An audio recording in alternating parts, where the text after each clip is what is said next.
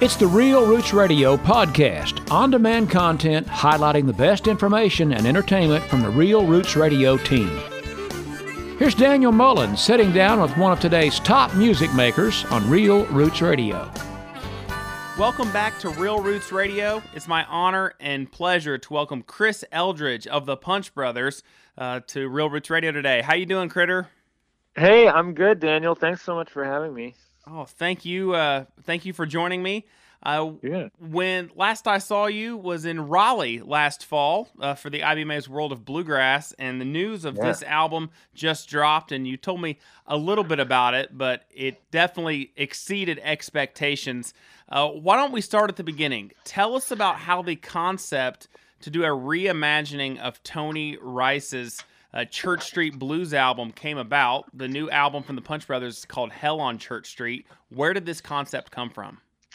Well, we made the first thing I should say is we we made it um, before Tony died. We Tony was very much um, alive, and um, and so we kind of uh, well, let me back let me back up a little bit. The um, the pandemic had hit. We 2020 was going to be a year of Punch Brothers um, writing and hopefully recording a new album. And and for us, you know, we tend to make albums of original music. We always have until this one uh, done that.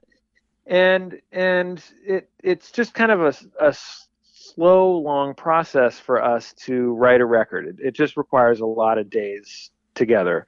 And of course, uh, with COVID, especially in the very early days of COVID, nobody knew what was going on, and people didn't know how to treat it really um, very well and so we realized like we're not going to be able to get together um, and do you know spend the time we need to spend to write a record. Um, and yet we we really should make a record. We really want to make a record. And and especially as the months kind of dragged on um, i think we were all just feeling this kind of desperate need to be together and make music together because it's something um, that had been kind of a, a really core piece of our lives you know the, the the members of the band since the band started, and um, it was really weird to not see each other, not to get to play music. So so it was a big priority to still make a record, but we weren't going to be able to do it the way that we originally envisioned. So so then the question was, well, how what how could we make a record? What what could we actually do? And we we tossed a bunch of ideas out. Um, but we we realized well it'll have to be covers probably um, and what how could we have a you know so it's not just a collection of songs how could we have there be a cool organizing concept something that we can really interact with um, kind of uh, you know artistically and and Noam had the idea of of doing Church Street Blues. Now, if I, I should back up even more, in 2019, um, we did a set. Uh, Punch Brothers did a set at the Rocky Grass Festival out out in uh, Lyons, Colorado. Rocky Grass is put on by the same people who put on t- the Telluride Bluegrass Festival, which which Punch Brothers we play Telluride every year, and and we just played Telluride, um, you know, five weeks before Rocky Grass, um, and so so we wanted to do a, a slightly different set for for Rocky Grass, not just play our original stuff and do something a little more bluegrass themed. So we we did a set that we built as Punch Brothers plays and sings bluegrass, which was in itself like a kind of nod in name at least to the Tony Rice record. Tony Rice plays and sings bluegrass. We were such we love Tony. you know, he's he's one of the biggest heroes. You know, there's none bigger actually, and and so um, for that we decided, well, what what could we do? It was the same question, uh, and we we decided, well, if we're going to do kind of a bluegrass thing rather than just playing a bunch of songs, let's cover a record. And and what record could we cover? And and we kind of tossed around some ideas, and somebody said, "What about Church Street Blues?" And that seemed like a perfect uh, solution because it's, you know, it's really one of the greatest records ever. I mean, it definitely on my my um, list of records to take to a desert island. I, you know, I have no idea what what the records would be, except that I know that Church Street Blues would be one of the records. I couldn't tell you any others, but I can tell you right now, absolute fact that Church Street Blues is going to be one of the records I take. And so we we all have that relationship with the record and and it's you know everybody in the the bluegrass community knows that record and it's just Tony um, by himself uh, playing uh, guitar and singing with the exception of you know Wyatt joined him on rhythm guitar on on you know a couple songs but um So we thought this is a great this is a great canvas. This is a great um, you know chance for us to kind of play these songs and, and be ourselves. Um, and and so that's what we did. We kind of got this this set together for Rocky Grass really pretty quickly. Um, I mean, we did it that afternoon. Kind of arranged the the songs, and it was really fun. The audience loved it because they all loved the record. And and okay, so all of that backstory, which I probably should have given you first. Um, then then then it's the pandemic. It's like, what record are we going to make? How, how are we going to do this? And and we thought, well, Church Street Blues. That was so fun at Rocky Grass. Um, and this would be a really exciting chance to get in there with the music and spend a little more time um, because we knew that we would, you know, we'd be able to pot up um, for for you know a few weeks to make this record, um, but but we weren't going to be able to get together before then. So, so we would have to imagine, arrange, record, do the whole thing in this. I mean, it was like it was like two and a half weeks, I think. Um, and but we felt like that was enough time to to kind of get in with these songs and kind of really try to um, you know interact with the interact with these songs with the same spirit that Tony interacted with them because you know his record is also a record of covers and he transformed those songs very much from what they were before he got his hands on them and and, and so that was kind of our idea is is, is that you know the best way to pay tribute to Tony um, is not to try and play these songs the way he played them, but to then take his versions and kind of reimagine them, uh, or, rather reimagine them in kind of the way that we would, uh, and that that would be kind of just this next thing. And and and we were really excited to share it with Tony because, you know, he was he was um, kind of a hero and, and friend to all of us, but for me in particular, he was very much my mentor. I mean, he he kind of took me under his wing when I was about 19, 20 years old. And, uh, you know, I went, stayed with him at his house and rode cross country with him, rode shotgun in his car, you know, driving to Rocky Grass actually one year and from North Carolina, his place in North. And so, and, and one of the things that Tony was always telling me, the, the thing that he was most insistent about was that the very the most important thing of all in music is to be yourself and, and to lean into what you do uniquely what what makes unique what what do you do that nobody else does that's the most interesting um, valid worthwhile thing that you could do as a musician is to be true to that. So so um, it was a very explicit teaching from tony.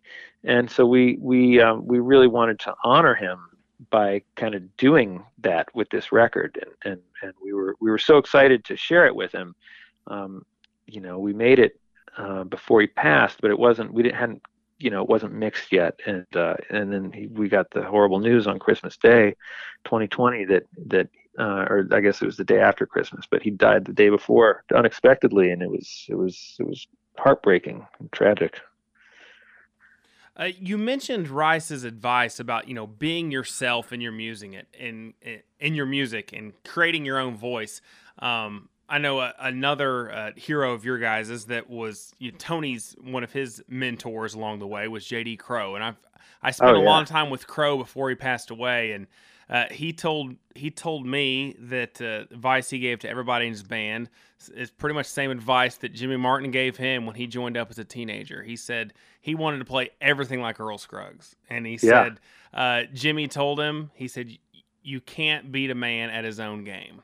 And exactly, it stuck with him his whole life. He's like, you know, Jimmy said, told him, "I'd hired you to be you. I didn't hire you to be Earl Scruggs." And um, if you play just like Earl, the best thing someone's going to be able to say to you is that you almost play exactly like Earl Scruggs. They won't say yeah. that you play like JD Crowe. And he said, you know, as a young man, he kind of took that to heart, and that was kind of something that he looked for in his band, which I mean, everybody knows uh, about Tony's formative years with the New South. So it, yeah. it's amazing how you know you see that type of a, a message getting passed down. I, I think it's a uh, it's a bad habit that we all get into, especially in the bluegrass community, is to play it exactly like someone else played it. But if you look, you know, Jimmy didn't play it like anybody else. Crowe, he played it his own way. Rice did things his own way. And now here we are in 2022, and you guys are doing your interpretation of these songs.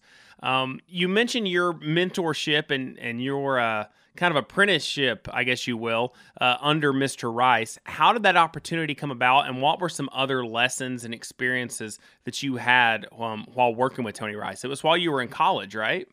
Yeah, that's right. So I went to college at uh, Oberlin College in northeastern Ohio, and uh, at Oberlin there was a uh, they'd take the month of January off uh, for they called it winter term, and the deal with winter term was um, they, they would give the chance uh, they give students the chance to pursue projects, um, academic projects or, or self growth projects that didn't really make sense during the course of the school year. But but it, everything was institutionally supported. Like there was this month where where where it was like everybody at the school, every student had to come up with something uh, and have it approved by an advisor.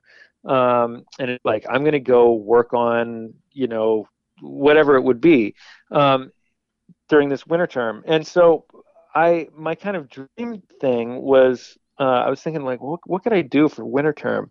And the the dream thing would be to study with Tony Rice, but it just seemed absurd to me. Um, you know, I actually knew Tony, you know, because my father, you know, Ben Eldridge, who was in the Seldom Scene for many many years, um, you know, was old buddies with Tony. He played on Tony's California Autumn record, and they were friends. So I kind of knew uh, Tony growing up, but but I still thought it was just insane. Um, and I was talking to a buddy of mine, uh, and he was just saying, I was like, yeah, that's what I'd like to do, but it never happened. And, and my friend said, don't you, don't you know him? You know him, right? And I was like, well, yeah, a little bit, but it's you know, he, you can't. Tony's not accessible. You know, you can't do that sort of thing. He's like, you're crazy if you don't at least call him and, and ask. And so I, I kind of realized, you know what? He's my friend's right. I should call him. And uh, I called, and Tony Tony just said, like, yeah, that sounds great. Come on down to the house in Reidsville. And uh, and and we'd kind of we'd kind of bonded. Tony and I'd gotten to be a little closer. Um, like the, in that previous year, you know, we we hung out at Merle Fest all weekend, and I was just kind of we we were we were really hanging a bunch and, and got along real well. And so this was kind of following up on that um, a few months later. But it was it was remarkable, you know. I went down there and we just spent. We didn't play music together at all. No, not once did we pull the guitars out and play tunes. Uh, or he wasn't showing me stuff about the guitar. It none of it was about guitar playing. Not at all. It was all about um, music. So we would sit in, in his basement and we'd listen to music and we'd talk about music and we'd talk about musicianship and we'd talk about why we wanted to be musicians and and we'd talk about what it what it meant to be a great musician um, all, all these deep lessons, you know, at, at that point in my life, you know, I was 19 years old and, and, and I kind of, you know, I was like a young man, you know, and, and trying to be like this young buck, this like great picker. And, and Tony, you know, was really adamant that like, it doesn't, ma- that doesn't matter. Well, the only thing that matters is, he's like, it's cool. It's great, you know, work on it. But, but but where it's really at is creating beautiful music, creating profound music, or not profound, I don't know it's profound, but creating music that um, uh, with your fellow musicians that is pleasing to the ear, that someone else can listen to. It's going to take them out of the doldrums of their lives. You make something that's so kind of compelling and, and present and, and heartfelt um, with your fellow musicians that that it's it's worthy of of someone else's attention, worthy of them kind of transcending their their normal experience. Like th- it can be this this be- you can create something that can give uh, someone uh, an escape, and and and that was. Um, you know, it's it seems pretty obvious now, but that's just not where my head was. And I, I think for a lot of young musicians, a lot of people who are that age, you know you're trying to really learn your instrument um, you're, you're just learning a lot. And I, I, think like the finer points of of music maybe get lost a little bit. And and so and tony was was very um, he just really helped me um, change my perspective maybe a little bit earlier than it uh, would have naturally. I mean i think we, as we get older we all kind of start to see that sort of thing. But tony tony really just took me aside and we talked about it. And and uh, and he was he was very explicit about that. And then the other thing that he was very explicit about was was the importance of being yourself because i, I was very much a disciple of his at that time. It, it, you'd never know it if you heard me play guitar now but i could i mean i was really good at playing in tony's style back then you know? And um and and he kind of said that same thing that that Crowe said. He just said, you know, you can't you can't beat me at my own game. I, have already done it. Like you can do that, but it's not going to be as good because I, I I did it first. You know, and uh, and that was real. He said you gotta you gotta figure out what you can do. He said he said my um, you know if I sound like an individual, um, which obviously Tony sounded more individual than anybody. Um, you know, he said it, it it just all kind of was a result of inability to sound like Clarence White. He said when I was a kid, I wanted to sound exactly like Clarence White. I tried and tried and tried. I wanted to be Clarence White. I wanted to play like Clarence. And he said at a certain point, I just realized that I couldn't. I couldn't sound like Clarence White. There was stuff Clarence could do, I just couldn't do. But in in in in that, I discovered what I actually really could do. Yeah. And then you kind of go from there and become yourself. And so that that that uh, that advice really rang rang true uh, for me and and for for all of us in Punch too. You know, I think as a band, um, you know, we we try to honor that that spirit of like, you know, what is it that we can actually do and so we wanted to kind of bring that spirit to this this beautiful perfectly curated collection of songs that tony did and and um, and kind of interact with the music um, in that way, which which for us was kind of almost the most respectful uh, way we could treat those songs. Um, yeah. It, the you mentioned the track listing on Church Street Blues, and one it, it perfectly encapsulates Tony as far as a group of songs more than probably any other record he did, because so many others would be you know maybe predominantly bluegrass heavy, or they might be more uh, lean more towards the singer songwriter side of things. But the songs on this record really kind of um, make such a great mosaic of Tony's influences yeah. and what he was all about, um, which made it, I think it kind of perfectly suited itself for a reimagining by a band like the Punch Brothers, whose interests and influences are so varied and, and are so across the spectrum. Um, but one challenge that I'm curious to learn about is for a band that does predominantly do deep dive original material to come to existing material and still bring that spirit of uh, innovation and invention um, what were some challenges that came along with that? Oh that's a good question.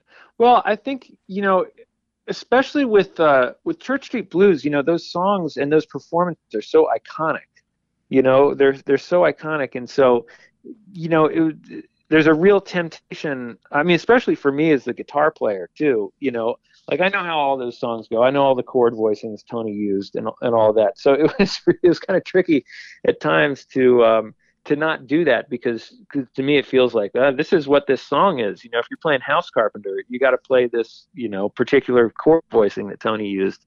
Um, but you know, so it was it was kind of a constant negotiation of um, uh, you know what Tony's arrangements were. Um, we weren't going to necessarily do that.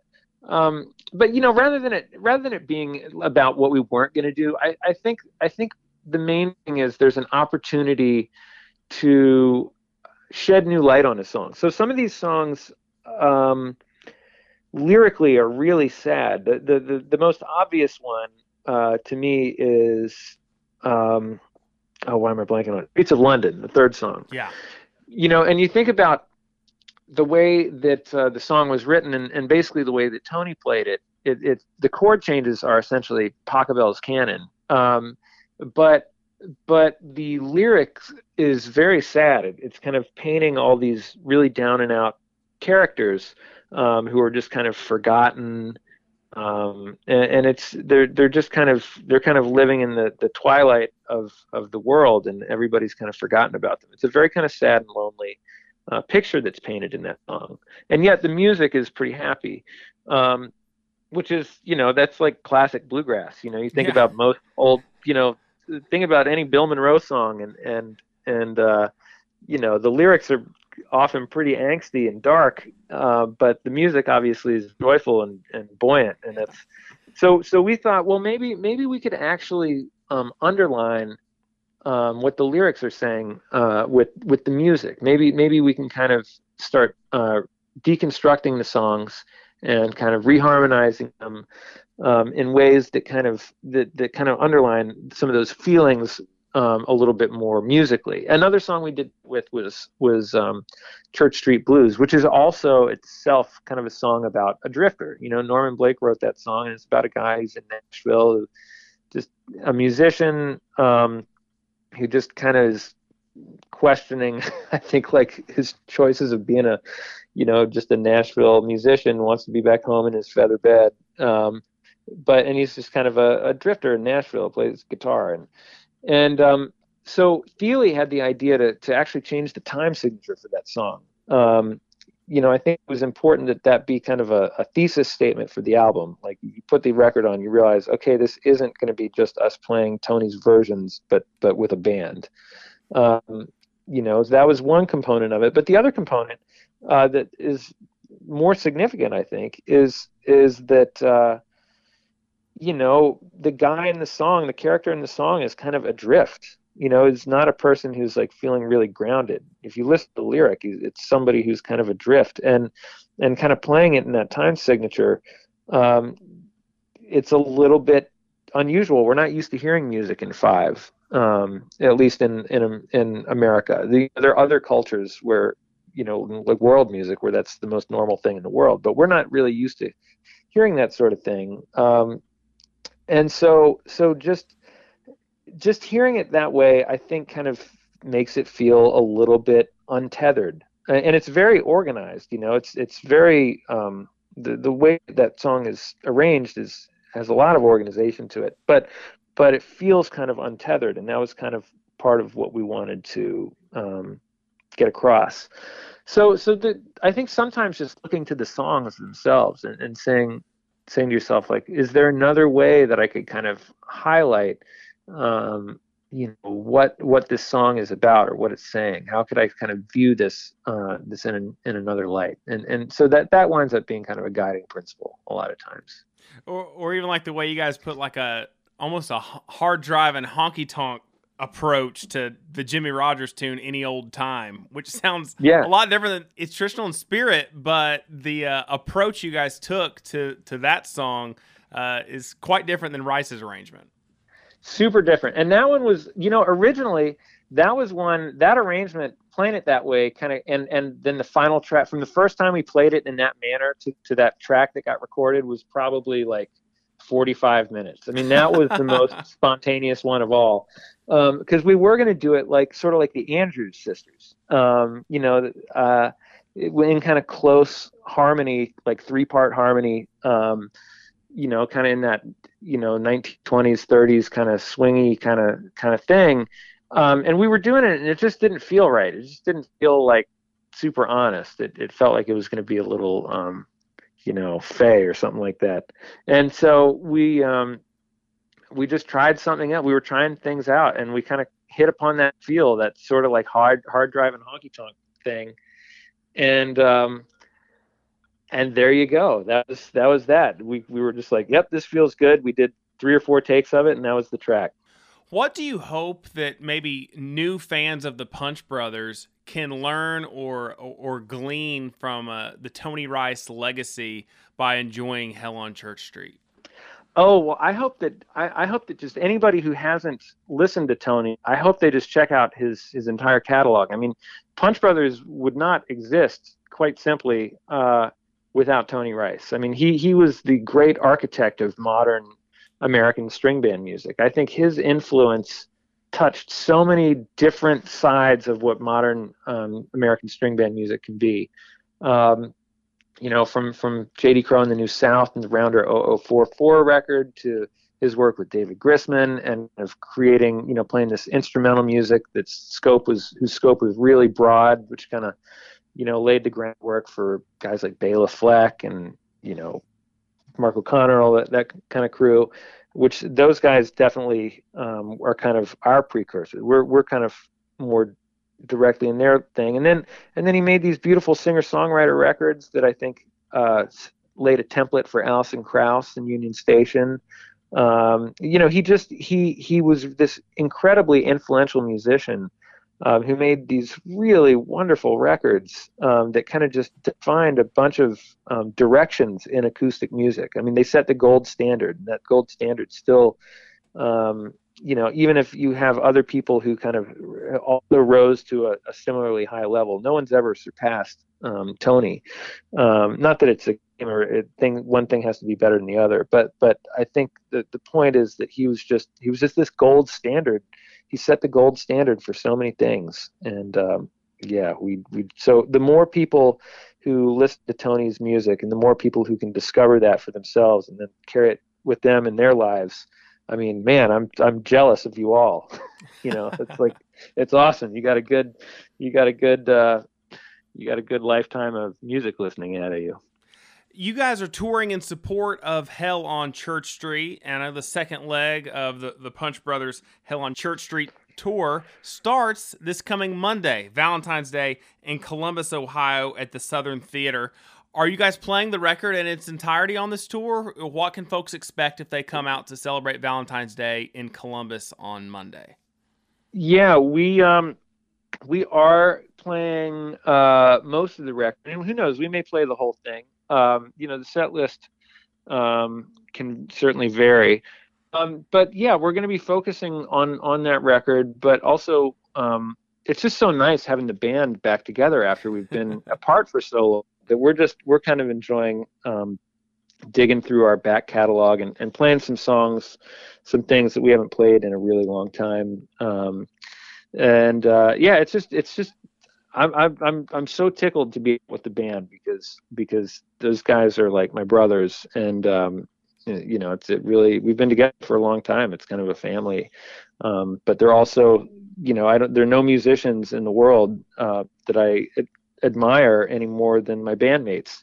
Um, so it's it's a real joy and privilege to be out and do it, and, and we're just kind of kind of revel revel in the experience and and hopefully you know and include uh, everybody there. It kind of just winds up being one big experience between us and the crowd. So I'm looking forward to it. Also, I have to say the Southern Theater is is truly one of one of our favorite venues, um, really in the world. Uh, the Southern is an exception. It's an amazing place. Like Columbus, Ohio, um, is very lucky to have have such a beautiful room. I mean, it just sounds great in there. We love playing music in that place.